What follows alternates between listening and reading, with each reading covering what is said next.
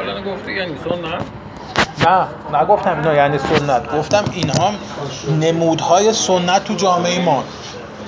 ببین شما یه فرق نمیکنه هر تفکری، شما یه فلسفه‌ای برای یه چیزی داری، این فلسفه تا یه جایی باید به منصه ظهور برسه دیگه، باید به چشم بیاد و یعنی این تا از تفکر برسه به واقعیت دو تا مسئله است. قدیم ما وقتی دبیرستانی رفتیم قبل از دانشگاه میگفتن که وقتی یه اندیشه‌ای هست بهش میگن فلسفه، اما وقتی شد ساخته شد و اون اندیشه بعد بهش میگن تمدن. حالا اگه ما حتی با همین متر و معیارم بریم جلو، ما میگیم اون من با بقیه کارم من میگم که اون چیزی رو که سنت گرایان در ایران بهش فکر کردن نموده شده همین زنجیرزنی و نمیدونم علم کشی و نمیدونم شهادت و نمیدونم همین چیزایی که نمود ظاهریش اینا میشه. حالا نمود این تو زندگی خصوصی ما چی میشه؟ خب همین داستانیه که یارو سر دخترش میبره، نمود داستانیش میشه تو خانواده ها، میخوام بگم محدودیت زن میشه. تمام قوانین مدنی، جزایی و کیفری که با توجه به همین سنت نوشته میشه. حالا شما میگه آقا بیا برای این سنت یه تعریف ارائه بده. من میگم در ایران نمیتونیم برای این تعریف ارائه بدیم. چرا نمیتونیم ارائه بدیم؟ چون دو تا رکن داره این سنت به نظر من تو همه دنیا. یه رکنش از مذهب میاد بیرون، یه رکنش از درون فرهنگ جامعه میاد بیرون که این فرهنگ جامعه هم تحت تاثیر همون مذهب است. پس در نتیجه شما وقتی میخوای در مورد اینجا صحبت بکنی، چون شما یه مذهبی داری که وارداتیه، یه دین بالاتر از اون مذهب داری که اونم وارداتیه، وقتی این دوتا وارداتیه چجوری میخوای بگی که آقا این سنت ملت ایرانه؟ خب حالا توجیه شما میتونی بکنی بگی خب این چه حرفیه تو میزنی؟ خب مسیحیت هم به همین نحو رفته تو اروپا. نه ما نمی‌تونیم که همه جا جهان همه چیزا توش ممزود شده. ما از الان حرف نمیزنیم، ما داریم از مثلا خواستگاه اولیه سنت حرف میزنیم. ما داریم یه چیزی صحبت میکنیم که مثلا تامس هابس بهش میگه وضعیت طبیعی. ما هنوز نرسیدیم به این که جواب با هم مخلوط شن، افکار با هم قاطی بشه. من میگم در یه زمانی ما یک کشوری داشتیم، یه سرزمینی بود، اصلا نمیگیم کشور، ما یه سرزمینی بوده به نام ایران. در این سرزمین ایران هنوز به اونجا نرسیده بوده که اختلاط نژادی بشه، اختلاط فرهنگی بشه، هر اتفاقی. حتی این که داریم میگیم انتزاعیه اصلا واقعیت ندارن. اما در این وضعیت انتزاعی ما میگیم یه چیزی وجود داشته که این سنت های این جامعه بوده.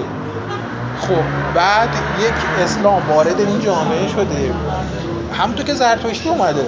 شاید هم زرتشتی ما نمیدونیم، ما که تاریخ زرتشتی دقیق و سپت و مخ نمیدونیم که شاید یه روز اسنادی پیدا چه کنم اصلا این زرتشتیگری مال یه جامعه دیگه بود اومده وارد ایران شده. اما یه اسلامی وارد ایران شده، یه سری قوانین با خودش آورده، اون قوانین به مرور زمان تبدیل به فرهنگ شده، اون فرهنگ تبدیل به سنت شده. حالا در نهایت این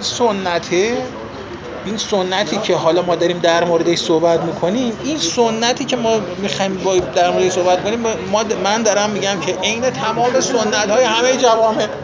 آقا در آلمان هم دعوای بین سنت و مدرنیسم هست. شما وقتی میری کنه ریشه بحث نیچه رو در میاره، اونم داره همینه میگه، اونم داره میگه آقا در تقابل بین سنت و مدرنیسمه.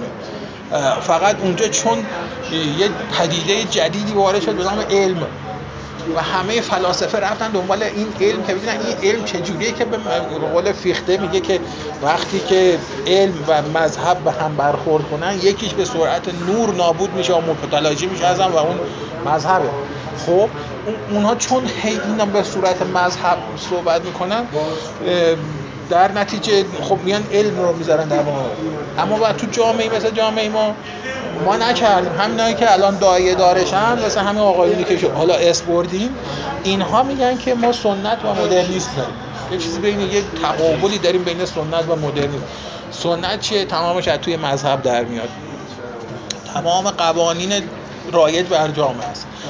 نمود عینیش همین است که سگ میکشن تو خیابون، نمیدونم یارو سر دخترش رو میبره، اون یکی زنش رو با میله آهنی میکشه، نمیدونم این اتفاقاتی که داره میفته.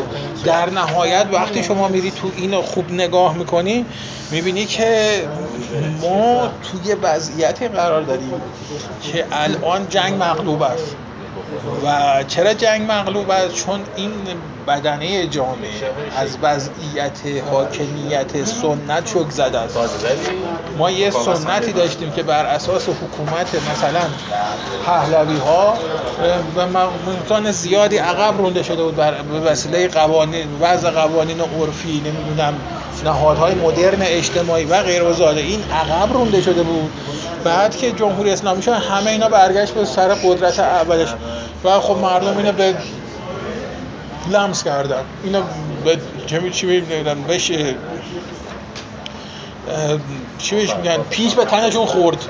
و چون پیش به تنشون خورد در نتیجه مردم باش مشکل پیدا کردن. حالا ما تو اون بحثی قرار داریم که برای افرادی مثلا قشر عظیمی از جوانان این جامعه این سوال تو پیش میاد که چرا مثلا یه بابایی مثل پدر رومینا سر دخترش رو میبره، فوش میدن، دریوری میگن، میگن که مثلا این مرده مثلا نمیتونم حیوان صفت فلان بهمان بیزاره.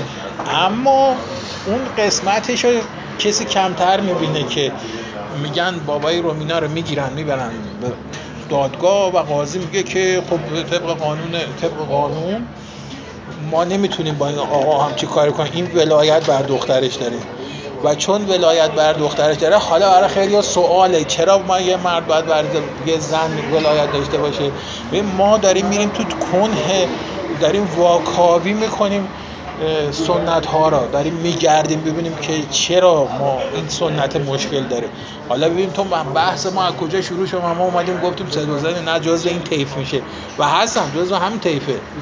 خودش یه مذهب داره، امام بزرگ مذهبشه، نمیدونم اینا رو گفته بردیم. میدونی شما مذهبیه این ترک آی زنده بود آقا، دستت در نکن، به نحو احسن بریدیش، عالی، مرسی بریده دیگه.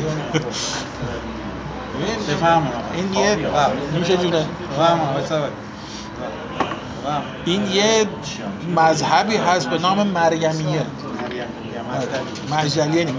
است. این مریمیه، این امام بزرگ مذهب مریمیه است خودش. وقت تو چجوری میخوای از این آدمی که خودش امام یه مذهبه بخوای؟ چه مشابه فرهنگیشون بوده. خب همین میگم که من اینو به عنوان یه انتقاد از پهلوی دارم مطرح میکنم. مشکل پهلوی اینه که حتی نمیخوام بگم مشکله، مسئله اینه که اون زمان کسی به این چیزا فکر نمیکرد.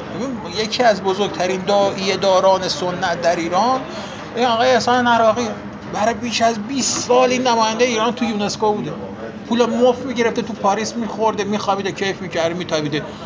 یونیسف مال بچه هاست، یونسکو مال میراث ورزه. چون این نماینده ایران بوده تو اونجا، اینها در اون عهد کسی اینا رو مهم نمیدونسته ظاهرا. کمان که همین حسین نصر وقتی میری نگاه میکنی میبینی که اینم از سنت الباقی تخطی نکرده، همینطور که تمام اینا هیچ کدومشون فلسفه نخوندن، یک کلمه نخوندن، اینا همشون فارغ التحصیل یه مش رشته‌های علوم تجربی ان که همشون اومدن شدن فیلسوف، مثل عبدالکریم سروش، مثل خود احسان عراقی، مثل خود سید حسین نصرآبادی. اونم فلسفه نخونده، دکتراش رفته این خونده،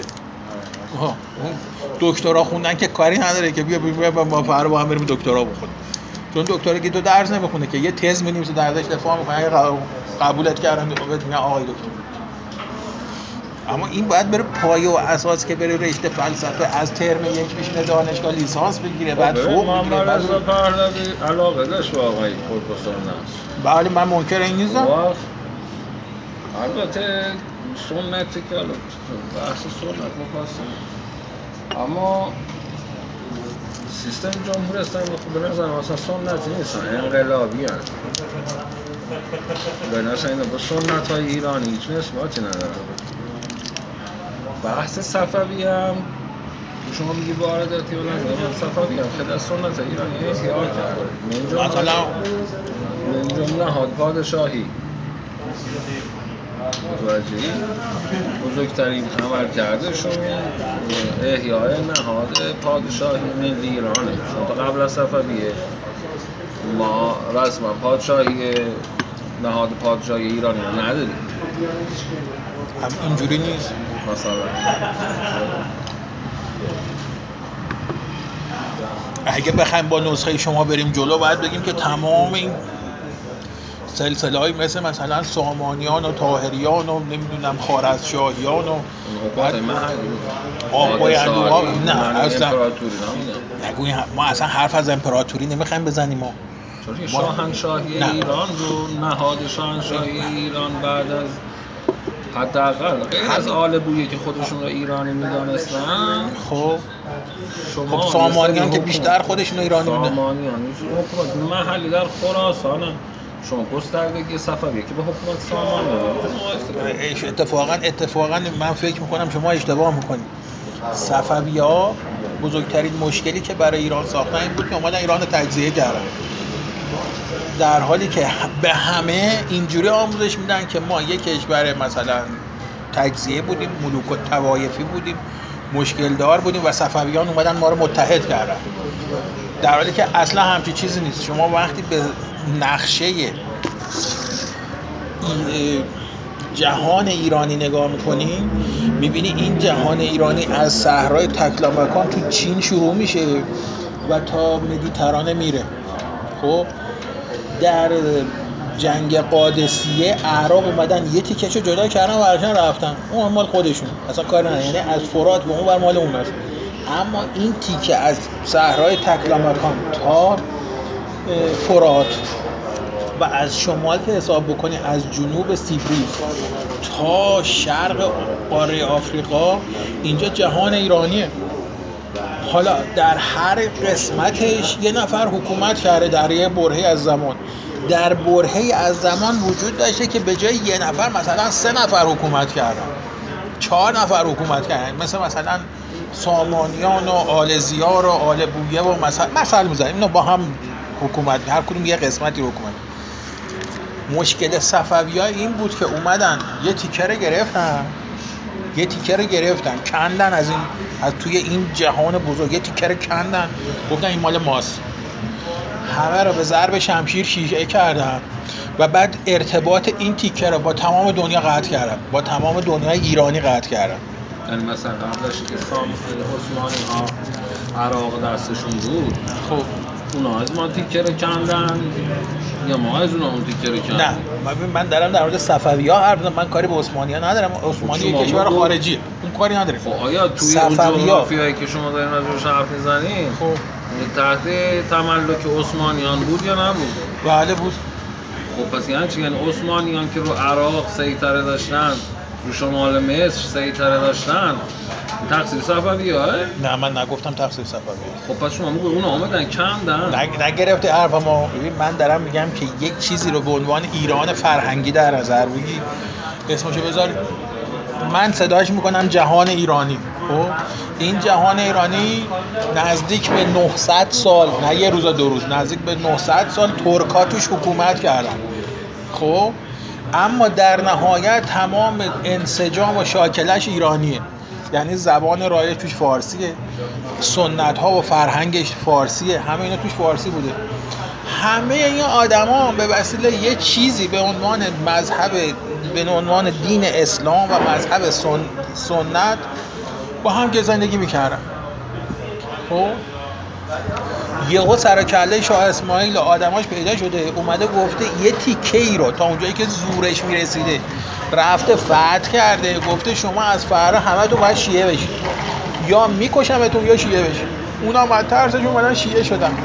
این اتفاقی که افتاده ظاهر امن چیه نشون میده؟ ظاهر امنه که ما یه حکومت مقتدر پیدا کردیم که این حکومت مقتدری که ما الان پیدا کردیم داره برای این قسمت برای اولین بار به قول شما امپراتوری درست کرده. که امپراتوری هم درست نکرده، کمان که در تاریخ نشون شما وقتی میرید تاریخ درست میخونید تو اون مقطع میبینید خیلی خیلی مشکل داشته. اما حالا ما میگیم حرف شما درست، اما اون قسمت هایی که از حیطه اختیارات این خارج بوده، از حیطه تسلط این خارج بوده، اصلا کلا از ایران جدا شده. مثل کی؟ اولین بار این جرقه رو کی زد تو مغز من؟ تو تاجیکستان خورد تو سر من. یعنی شما وقتی من رفتم گفت از یه استاد دانشگاهی که رشته تاریخ خونه بودم، با شما ما چطور شد که از هم شدیم؟ گفت ما از شما جدا شدیم، شما از ما جدا شدیم. بودم چرا؟ گفت شما شیعه شدیم، دیوار کشیدیم دور خودمون، گفتیم سنی راه نمیدیم. خب ما رفتیم جدا شدیم. و این خیلی برای من مهم بود، یعنی مدت‌ها و سال‌ها منو درگیر خودش کرد و بعد دیدم این داره راست میگه، داره درست میگه. میگه وای شما به زور شیعه شدین، یه دیوار دور خودتون کشیدین. به زور رفتن مسلمون شدن، زرتشتی نبودن. کیا؟ رادیکال. چه ربطی داره الان؟ ببین من میخوام بگم گوی دلیل جدا شدن تاجیکستان از ایران بزرگ. من نگفتم، میگم بابا این بنده خدا اینو به من گفت. اشتباه میگه. میگم اگه که بگویی که شیعه شدن صفویه ها دلیلی بر پار شدن ایران بزرگه، من میگم مقدمتا این حرف راجب اسلام و زرتشتیت هم میشه زد. نه نمیشه زد. چرا؟ ها برای تاجیکا رفتن. خب حالا من بهت بگم، حالا بهت میگم چرا زرتشت. نه حالا ببین اولا که اونا حالا همچین علاقه ای ندارن برن زرتشتی بشن که. نه میگم دلیل که اینجوریه که اونجوریه. نه نمیشه. خب اینجوری اشتباه میکنی. حالا بهت میگم چرا. ببین حرف طرف درسته. چرا میگم حرف طرف درسته؟ به خاطر اینکه در اون قسمت از جغرافیا که میری یقینا ایران هم همینجور بوده. ملت ها به یک قرارداد اجتماعی رسیده بودن، به یه توافق بر سر این مذهب اسلام رسیده بودن. حالا سنی مثلا حنبلی، سنی مثلا شافعی. مشکل تشیع این بود که تشیع مهاجمه، یعنی وقتی وارد این همه مسائلی که ما الان داریم، یعنی ما نمیتونیم این کسایی که الان دارن تو کشور ما به قول ایشون دارن چیز میکنن، دارن انقلابی حکومت میکنن، چون متشیع شیعه هم هستن، اینا نمیتونن به سازگاری برسن با دنیا. شما فردوسی که شیعه بوده رو و خودش از هر کسی طبقه دهقان ها بوده، متعلق عصر سامانیان بوده و میگه من شیعه ام رو شما رد میکنین گروپاز که هم درست میزنید. نه من حرف نزدم. ببین دیگه حالا قرار نیست هی بیاری تو حرف من بیاری. من دارم درست بهت میگم، تو هم اینجا هی دارم. ببین من در مورد فردوسی حرف نمیزنم. من دارم در مورد یه مسئله دیگه حرف میزنم. من دارم میگم که قاطبه جامعه، ببین فردوسی جزء الیت جامعه است. من میگم قاطبه جامعه، مردم در این جامعه بر سر زندگی با دین تسنن به توافق رسیده بودن. کما این که در همون زمانی که فردوسی داشت شاهنامه رو میسرود و به گفته جناب علی شیعه هم بوده، همونجا همون زمان همون وقت محمود میگه که من انگشت تو هر سوراخی تابوندم و رافضی کشیدم بیرون بکشم. خب پس این ما نمیتونیم برگردیم بگیم که چون که صفوی مشکلش داشت، مشکلش این بود که اومد یه تیکه رو جدا کرد، بعد از اینکه این تیکه مال من، تمام قوانینش رو بر اساس تشیع گذاشت، همه چیزش رو، فونداسیون رو دوباره از نو ریختن. عین یه خونه‌ای که تو خرابش می‌کنی و دوباره از نو می‌سازی میری بالا. در حالی که اصلا یه سوال چرا صدای از زمانی که صفویان در ایران به قدرت رسیدن تا همین الان که ما داریم صحبت میکنیم، دائما ایران با خطر تجزیه مواجهه و تمام این تجزیه طلبیان در قسمت‌های سنی نشینه؟ خب چرا؟ وقتی میری طی این 400 سال نگاه میکنی میبینی ایران در یک مقاطعی از تاریخ در همه آسیای میانه قدرتش رو اعمال میکرده. کی؟ تا زمان ناصرالدین شاه قاجار.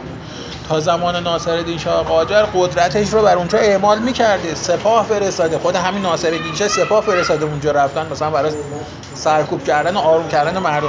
اما در نهایت اونا از ایران جدا میشن، از ایران شیعه جدا میشن و بعد هم از وقتی هم جدا میشن هیچ مشکلی براشون نداره. یعنی لحاظ فرهنگی تاریخی هیچ احساس علاقه‌ای به ایران نمیکنن که میگم حالا مثلا شما نمیتونید دو تا دونه حتی یه دونه مثلا جنبش ضد اشغالگری روسا با کار ببرید، در حالی که نوادگان چنگیز که اونجا حکومت میکردن تا 1930 1940 تو ترکیه زندگی حاضر نبودن به ایران، از خوجند و نمیدونم فرغانه و اونجا فرار کردن اومدن، از ایران رد شدن رفتن تو ترکیه دارن زندگی، هنوزم هستن، نمیان تو ایران زندگی، چون میگن ایرانی‌ها چیان.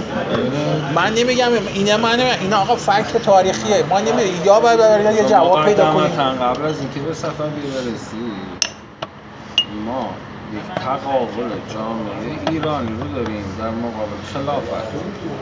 تقابل جامعه ایرانی با خلافت خودش تو شیعه گری نشون میده.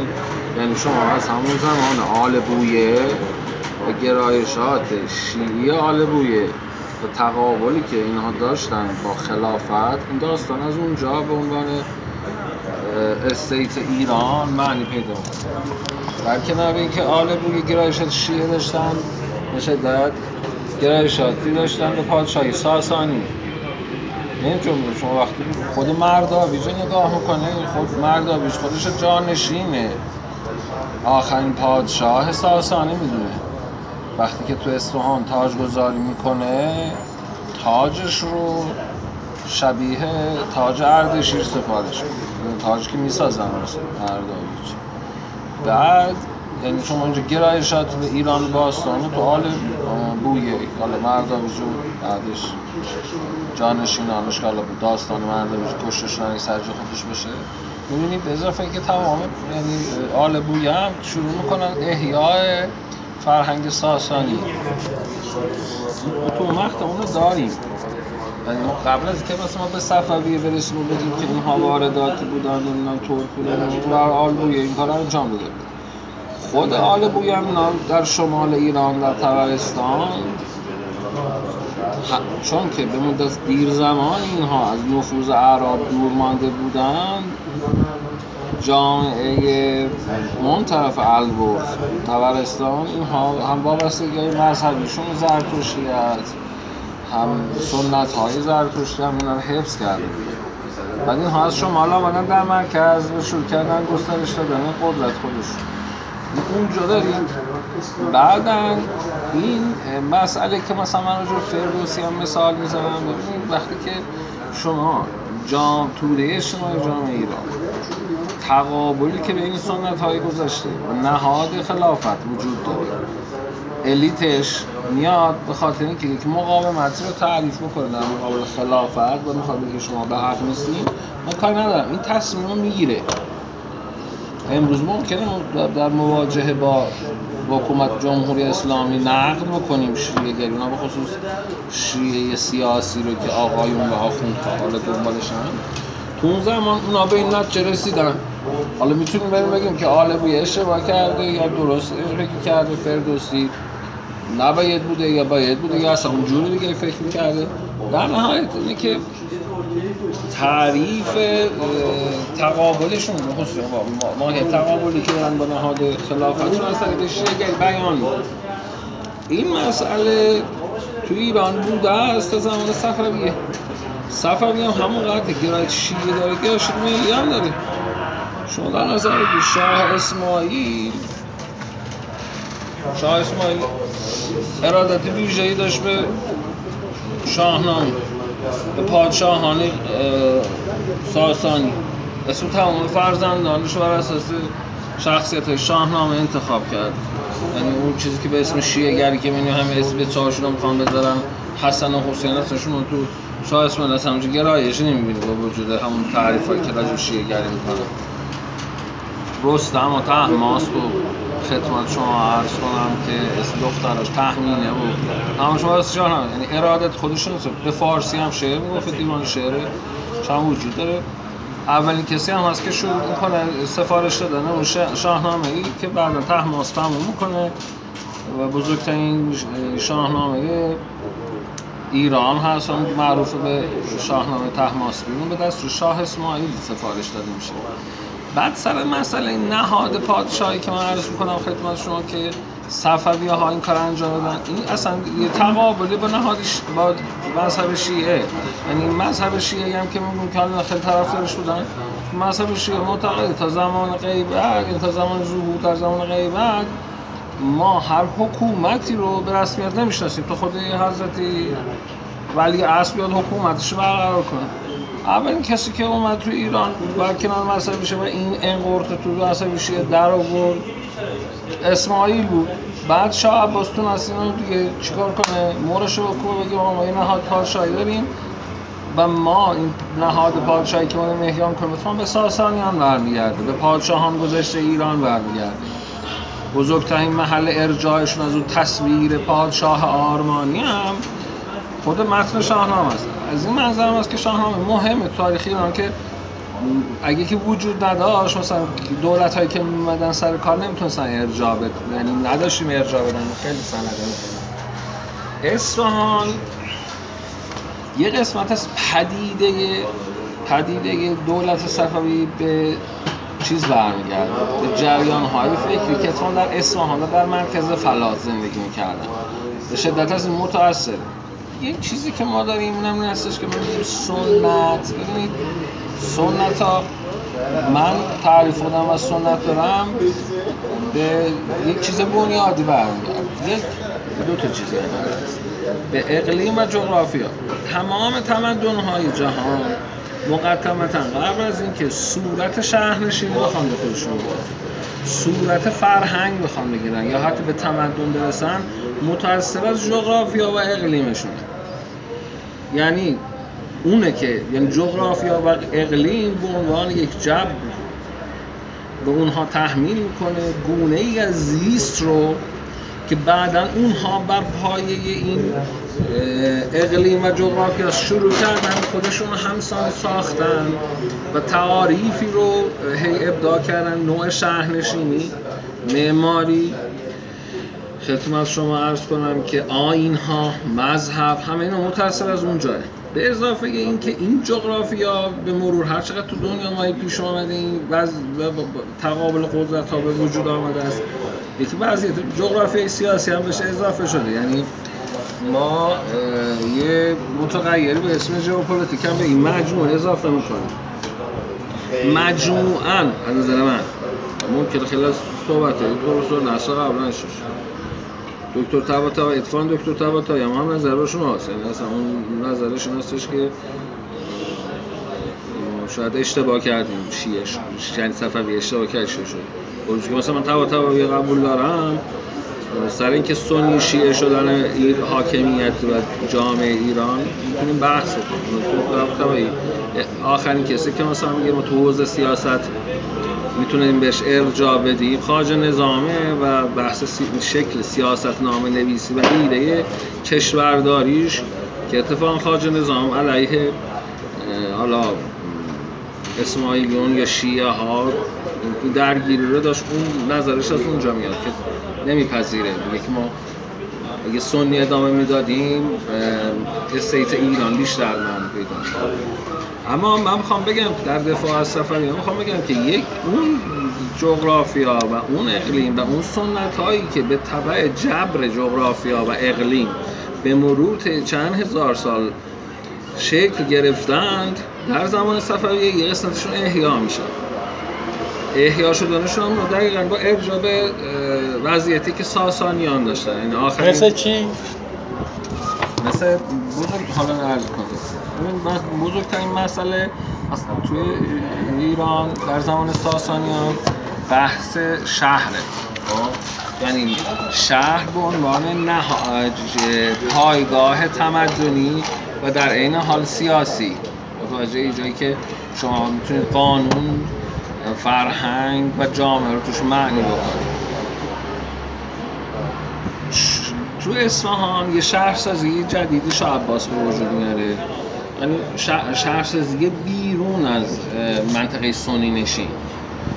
شما فکر بکن شهر ما، شهر ساسانی که من حالا اسمش میذارم آب شهر، شهری بود دستش که در کنار رودخانه یک قلعه‌ای می‌ساختن ساسانی‌ها، در کنارش یک برج دیدبانی تو بالاترین ارتفاع داشت که ما اینجوری کوسوفه داشتیم. و بعد خدمت شما عرض کنم که این الگو شهر ساسانیه. یکی از دلایل این که ساسانیان خودشون هم می‌خواستن از اشکانیان جدا بکنن، که از اون کاری که دست کارشون گذاشته بودن شهرسازی بود، یعنی شروع کردن به شهرسازی. زمان شاه عباس بعد وقتی که اسلام میآید، اول اینجا اسلام که میآید مرکزیت شهر اسلامی حول کجای مسجده، کنار مسجد چیه؟ بازاره. تو تمام شهرهای اسلامی در خاورمیانه که بگردی، کلونی‌های شهرهای اسلامی در کنار مسجد و بازار بندی. از اونجایی که سنت تجاری اعراب بازرگانی بود، اعراب تولید نمی‌کردن، به صدق سر اون داستان‌هایی که بین ایران و روم به وجود آمده بود و اینها افتادن تو کار تجارت، اصلا چیزی به تولید می‌فهمیدن. وقتی هم که آنها آمدن ایران رو فتح کردن، یک مجموعه عظیمی از میراث ساسانی در حیطه تولید کشاورزی وجود داشت. اینو میگم که بعد جمع‌بندی بکنم جلو. شما میبینی شهر اصفهان که یه مسجدی رو میسازن اینجا که امامزاده اسماعیله که کنارش قبر یهودی شعیاست. متوجه این یه مسجد اینجا میسازن، نماینده خلیفه اینجا سال اینجا خراج میگرفته. بعد کم کم الگوی کشاورزی اصفهان و تمام فلات این مرکز فلات تغییر میکنه. چرا؟ مسلمان ها معتقد بودن که لباس یک مسلمان باید خیلی گرون قیمت نباشه، یعنی زرق و برق نداشته باشه. اون موقع رسم بود بیشتر تو ایران یا دنیا از ابریشم به عنوان بیس اصلی پارچه استفاده میشد. ارزش تو امپراتوری اسلامی تغییر میکنه، میره به سمت نخ پنبه. تو این جغرافیشون پنبه کاشتن. مرکز این اصفهان شروع میکنه چی؟ مال و تجاره هایی که شکل میگیره در کنار این مسجدی که این نماینده خلیفه توش بوده، و بعد مسجدی بزرگتر میشه، بازار بزرگتر میشه و این شهر شکل. خب حالا فرم اینا در نظر بگیر، اینجا یک شهر اسلامی سنی است. در کنارش وقتی که شاه عباس میآید در اصفهان، شاه عباس یه آجر به آجرای مسجد جمعه اضافه نمی‌کنه، اصلا ول می‌کنه اون شهر، میاد بیرون شهر سنی که بر پایه‌ی هم قواعد اسلامی شکل گرفته. چون این اصفهان قدیم منطقه سبز میدونینا به الگوی ساسانی ربطی نداشته. الگوی ساسانی شهر ساسانی من توضیح دادم، قلعه که مثل قلعه طبرکه بود که بعد آل بویه وقتی که میان مستقر میشن تو قلعه طبره رو احیا عزالملک قلعه طبره رو بازسازی میکنن.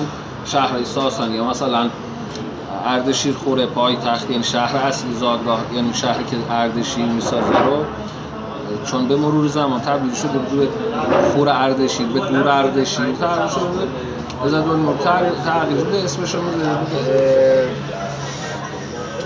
میذاره چی اسمش رو میذاره؟ فیروز آباد. فیروز آباد شیراز اسم هستش خور اردشیر. نهایتاً که شاه عباس میگه یه شهر رو تعریف کنه. مرکز این شهر یه میدان چوگان ورزش ملی ایران بود، اصلا سنتی، یعنی پادشاه از زمان هخامنشی ها یک ورزش ملی، خدمت شما عرض کنم که ورزش شاهانه به کرات در شاهنامه و در متون ادبی بعدی باز شاهانه بوده است. ارجاعات بسیار ما در شاهنامه داریم، بازی سیاوش در شاهنامه، بازی گشتاسپ که تو روم خدمت درج کنم که چوگان بازی میکنند، یا مثلا ارجاعات دیگه ای داریم مثل چوگانی رو که خدمت شما عرض کنم که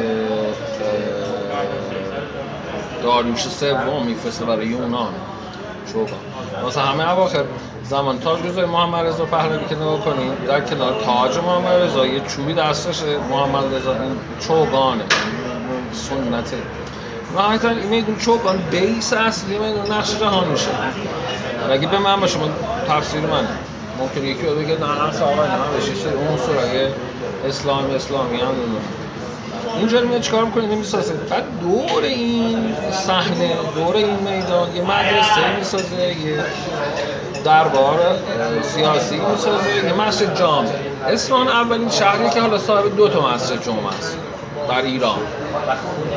مثلا مسجد جامع سنیه بلکن شما باز بگید ما مسجد جامع می‌ذاریم.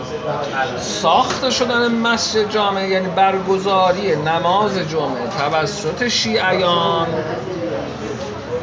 در زمان غیبت ممنوع بوده است. شما تا احیای نماز جمعه در نزد شیعیان از زمان شاه عباس و از این مسجد جمعه اصفهان شروع شد.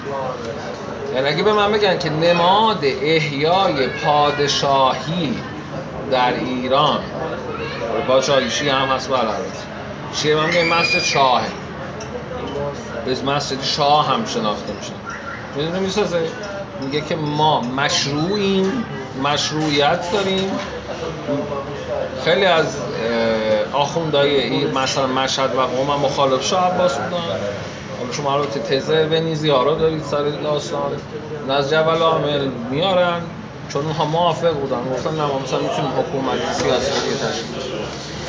بعد میرسیم به یک مسئله عمده تر، اونم اینه که خاویر زوپنهاور یه نظریه‌ای داره.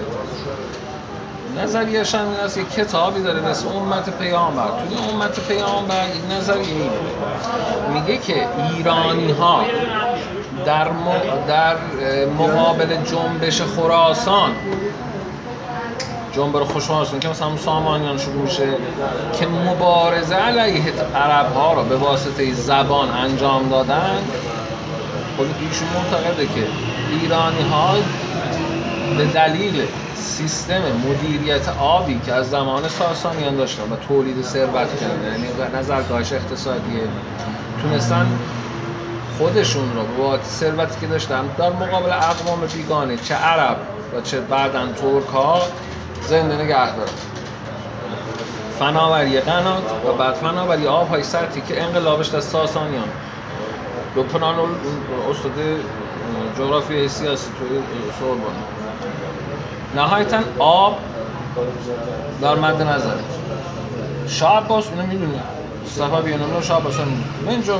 من میخوام بگم که دور کرده ملیش ببین چجوری آقای شاه عباس یه روز میگم آقا میگه ما جشن آینه آب پاشم همه احیا بکنم، اما آینه که شما راجع به شهر بزنید جشن آینه آب پاشم احیا میشه، یه روز مردم اصفهان جمع میشن تو زاینده رود و تو چار و آقا این جشن احیا میکنن. این که مثلا اسکندر به یکی موش وقتی راجع به جشن آب پاشان که احیا شده مینویسه میگه آنقدر جمعیت در چارباغ و در سی سپل زیاد بود اقراق هم کنه، نمیگه مردم اینقدر آب برداشتن از رودخونه که زاینده رو تموم شد. مردم اسکندر به یکی موشه. بعد اون شهری که بنیان میذاره روی نظام ساسانیه، نظام شهرسازی ساسانی وابسته است اون. خب اینجا بحثی خیلی تخصص میشه تو بحث شهرسازی، بحث مادی ها و روابط آب و نون که هیچ ربطی به شهر اسلامی سنی جواره نداره. متوجه این علمان ها رو شروع میکنه احیا کردن. یه چیزی رو من بگم که بگم اهمیت علقش رو چجوری بود. شاه عباس به میر عماد میگه بشین شاهنامه رو کتاب از میر عماد سنی زاده است، مخفی میکنه که من میره مکه یه سفاری هم میره عثمانیه برمیگرده سفارش میده میره عماد بنویس. این عماد هم برای خودش گنده بود و دعوا هم تو شهر بوده ها بین آرتیستا و نمیدونم مثلا داستانهایی که حالا سر ساخت شده مسجد شاه و علمان ها وجود داشت و اینها بمانند. آقای میر عماد میشینه کتاب وضع کنه مثلا مقدمه شاهنامه رو برمی‌داره و شاه عباس بهشون میگه که چه تمام نمی‌کنی، میگه که همونقدر بسه، هم پولی که داری همونقدر بسه. و عملاً زیر بار کتابت کردن شاهنامه آقای میر عماد شونه خالی می‌کنه. چرا؟ چون میگه که این شاهنامه نمیپذیره یه سنی. ببین شاهنامه را نمیتونه بپذیره به دلایل بسیار متفاوت. اولا راجع به تعریف در شاهنامه از ایرانیان باستان، از زرتشت که در متن وجود دارد، قهرمان های ایران باستان که اینا مسلمان نیستند، حتی تو مقدمه‌اش هم که فردوسی میگه که من شیعه هستم، حتی اونم برای میر اماد خیلی سنگینه. حتی ماجرا ختم میشه به پشتش رو میبینیم. آب بزرگترین عامل اقلیمی متغیر اصلی فرهنگ تمدن ایران هست تا زمان اکتشاف نفت. ما از فناوری آب به فناوری نفت شیفت میکنیم. اگر به من اوزن صفایی باشه بگن که تمدن ایران اون دعوایی که بین سنت و مدرنیته در ایران وجود داره، که البته مدرنیته